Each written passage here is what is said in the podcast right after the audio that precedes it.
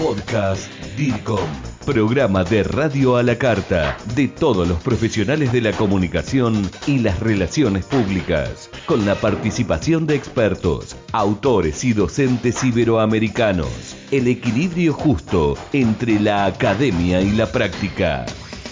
Bienvenidos al podcast DIRCOM con Juan José Larrea. ¿Qué tal? Bienvenidos, soy Juanjo Larrea para este podcast DIRCOM. Y en esta oportunidad quería reflexionar, hablar con una especialista, una experta en un tema que muchos conocen la palabra o creen conocer de qué se trata, pero vamos a desasnarnos un poco sobre qué es el coaching. Y más que nada, en este caso en particular, el coaching político uno sabe que alguien se entrena, uno sabe que está haciendo un coaching, pero muchos colegas me dicen, ¿qué es eso, Juanjo? O sí, sé que lo está haciendo, pero no lo tengo muy claro. Bueno, en esta oportunidad quiero traerte este material, esta colega de la República Argentina que está en Buenos Aires, que se llama Vanessa Biasoli. Como la mayoría de los que voy entrevistando los conozco hace muchísimos años, con Vanessa hace más de 13, 14 años.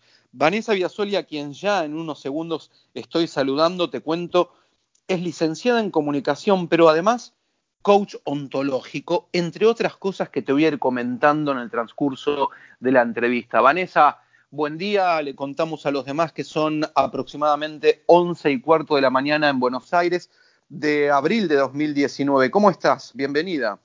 Buenos días, Juanjo. Muchas gracias. Eh, un placer y, muchas gracias por tu gran presentación.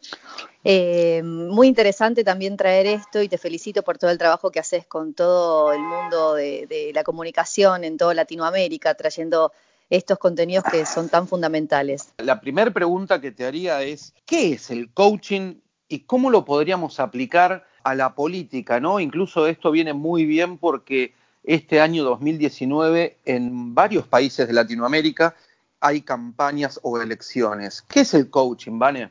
Coaching es un proceso de desarrollo personal que mediante la indagación va logrando que la persona descubra qué es lo que tiene en su interior y lo ayuda a alcanzar metas. A diferencia de la psicología, no es un diálogo de ida y vuelta, sino más que nada indagar y ayudarte a vos a reflexionar.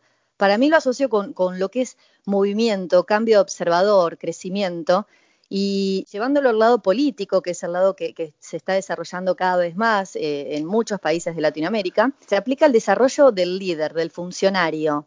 Primero, un reconocimiento del mismo, de su interior, de conectar con sus valores, con sus metas, de conocerse bien y fortalecer su comunicación interna. Recién ahí, a partir de la comunicación interna, va a poder empezar a tener una mejor gestión y más consciente. Pero cuando hablas de comunicación interna nos referimos a la comunicación interna de la persona, no de una organización. Exactamente, su comunicación interna con él mismo, sus creencias. Como decimos en coaching, hay creencias limitantes o habilitantes, depende cada cosa como uno la mire, la va a gestionar y va a actuar en base a las creencias que uno tenga. Por eso primero tiene que conocerse él mismo y saber bien cuáles son sus valores fundamentales en su vida. Recién a partir de allí, su comunicación con el mundo exterior va a ser más clara y más contundente. No dejes de comunicarte con nosotros. Envía tus mensajes a info arroba Estamos en contacto. Esto es un entrenamiento, ¿verdad? Un entrenamiento que hace la persona para tratar de cambiar su forma de oratoria, su forma de pararse, los gestos, la comunicación gestual y verbal. Digo, estoy haciendo este comentario como para allanarlo incluso un poco más. ¿Es así? ¿Es un, es un fuerte entrenamiento?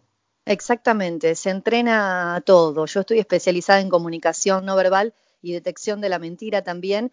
Y a partir de que el funcionario, el líder político, empieza a ser consciente de sus deseos y sus metas, empieza también a pararse distinto ante un micrófono, ante su partido, ante su gente. Va a poder transmitir con sus microexpresiones faciales hasta de forma distinta y más clara. Y de esa forma también va a generar más confianza al momento de querer buscar su voto.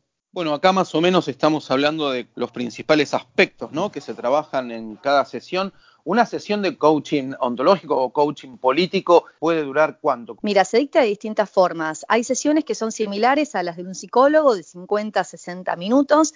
Eh, después también hay capacitaciones donde no solo es una sesión de coaching, sino también se hacen ejercicios, se entrena de una forma más fuerte y más específica eh, y se va viendo la necesidad que tenga cada persona. Esto yo siempre digo en las sesiones, si vos sentís que tenés algo que mejorar en tu vida, algo aprender o una meta que alcanzar, podés hacer una sesión de coaching y vas a notar cambios muy fuertes y muy a corto plazo. Con Vanessa Biasoli ahora estamos viajando a Mendoza a entrenar, a hacer coaching político a candidatos a concejales, eh, intendentes y diputados provinciales como te decía, en la provincia de Mendoza, en la República Argentina.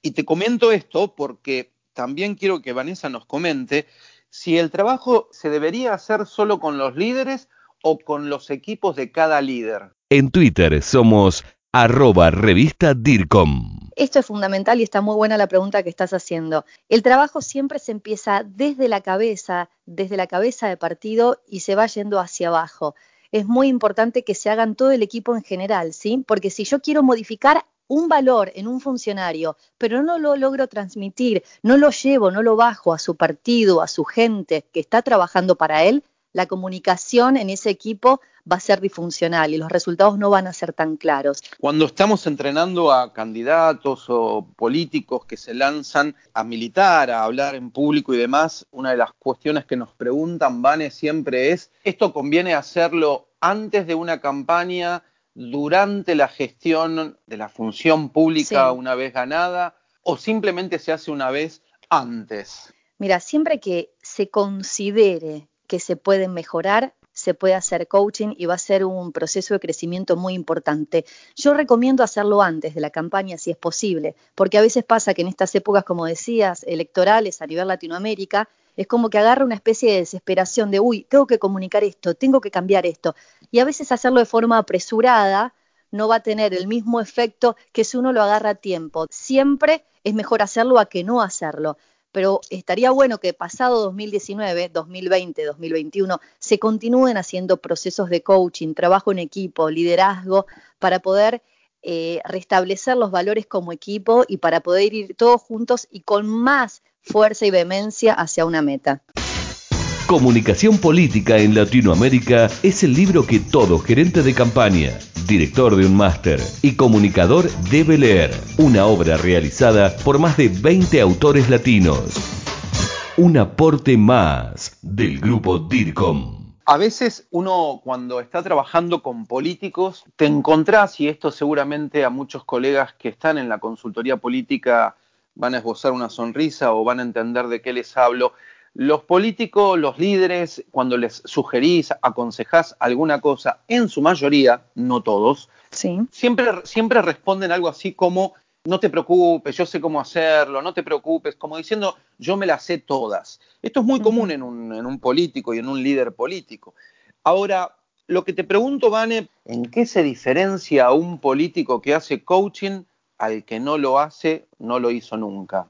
Es interesante también esto porque, bueno, el ego nos atraviesa a todos, ¿no? Esto de saber de que, bueno, yo ya estoy, yo ya lo sé, yo tengo más experiencia, pero es importante saber que siempre podemos aprender algo nuevo y se va a ver muy claramente cuando un funcionario sabe gestionarse como ser humano, como líder, con su propio equipo y la sociedad, lo transmite, Juanjo. Se transmite, como decíamos, si vos empezás a estudiar a líderes y funcionarios, vas a ver un montón de microexpresiones, posturas erradas y apropiadas para el caso y un montón de cosas que se podrían haber mejorado, ¿sí? Y se va a ver claramente también por no solo por lo que ve uno cuando lo escucha en una entrevista radial, cuando lo ve en una nota por televisión, sino también cuando va caminando y se cruza con la gente. ¿Hay tacto o no hay tacto con la gente? ¿Se ríen o no se ríen? ¿Cómo miran? ¿Qué palabras utilizan? Absolutamente todo se puede mejorar realizando coaching y oratoria política todo, comunica, ¿no? Vos lo sabés mejor que nadie esto de comunicación verbal y no verbal, y con coaching esto se empieza a desmenuzar de una forma muy interesante y los resultados, como decíamos al principio, si el funcionario tiene ese deseo de mejora, los va a ver al momento. Vanessa Biasoli, además, y te darás cuenta de lo que te voy a decir por la voz que tiene, es locutora. entrenadora en oratoria comunicacional y entrenamiento de la voz, comportamiento no verbal y habilidades escénicas. Vanessa, yo te pediría si me podés dar para todos los que nos están escuchando algunos tips a tener en cuenta en todo líder político, candidato en campaña, cuando enfrenta a un público? Primero, lo que el primer error que se, se comete es la falta de comunicación interna con su ser, con él mismo, la claridad de sus intenciones y sus valores, como decíamos. ¿Qué es lo que quiere comunicar? Si yo me paro en un escenario y no sé qué quiero comunicar, eso mismo es lo que estoy comunicando. Estoy realizando una mala comunicación porque yo internamente no tengo en claro lo que quiero decir y lo que quiero transmitir. Eso es lo primero. Lo segundo, aparte de saber qué quiero comunicar, es cómo lo quiero comunicar, porque tengo que tener las herramientas adecuadas, conocer mi cuerpo, mis expresiones, conocer mi voz. Yo mi voz la puedo entrenar para ir cambiando inflexiones tonales y en base a eso generar una intención u otra en la audiencia. Y tercero, ¿a quién se lo voy a comunicar? Eh, sería la comunicación conmigo, cómo lo voy a comunicar y a quién. El a quién es fundamental porque yo no voy a decir lo mismo a todas las personas.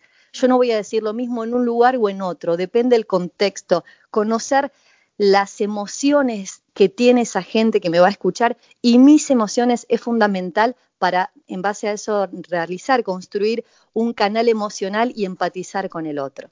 Bárbaro. Y por otro lado, te pregunto, ¿Cómo pueden llegar a vos? ¿Hay algún correo electrónico, alguna red social? Claro, sí. bueno, por un lado encantada de seguir aportando a los podcast DIRCOM, que me parece que, como te dije al comienzo, es fundamental. Era necesario este espacio y que sea transmitido a todo el mundo y de forma gratuita es fundamental. Y claro, me pueden encontrar en por mail Vanessa Biasoli con B larga y S arroba gmail.com y si no, en todas las redes sociales figuro como arroba Vane Biasoli. Espectacular, espectacular. Así será el podcast DIRCOM que nació aproximadamente en el 2007. Podés encontrarlo en el grupo dircom.com o en Spotify. Vanessa, te mando un abrazo muy grande.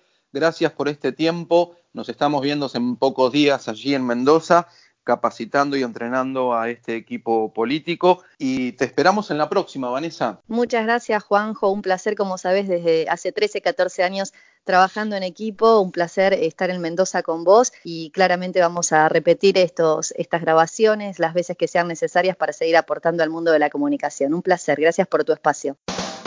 Esto fue el podcast DIRCOM. Pasión por la comunicación y la gestión.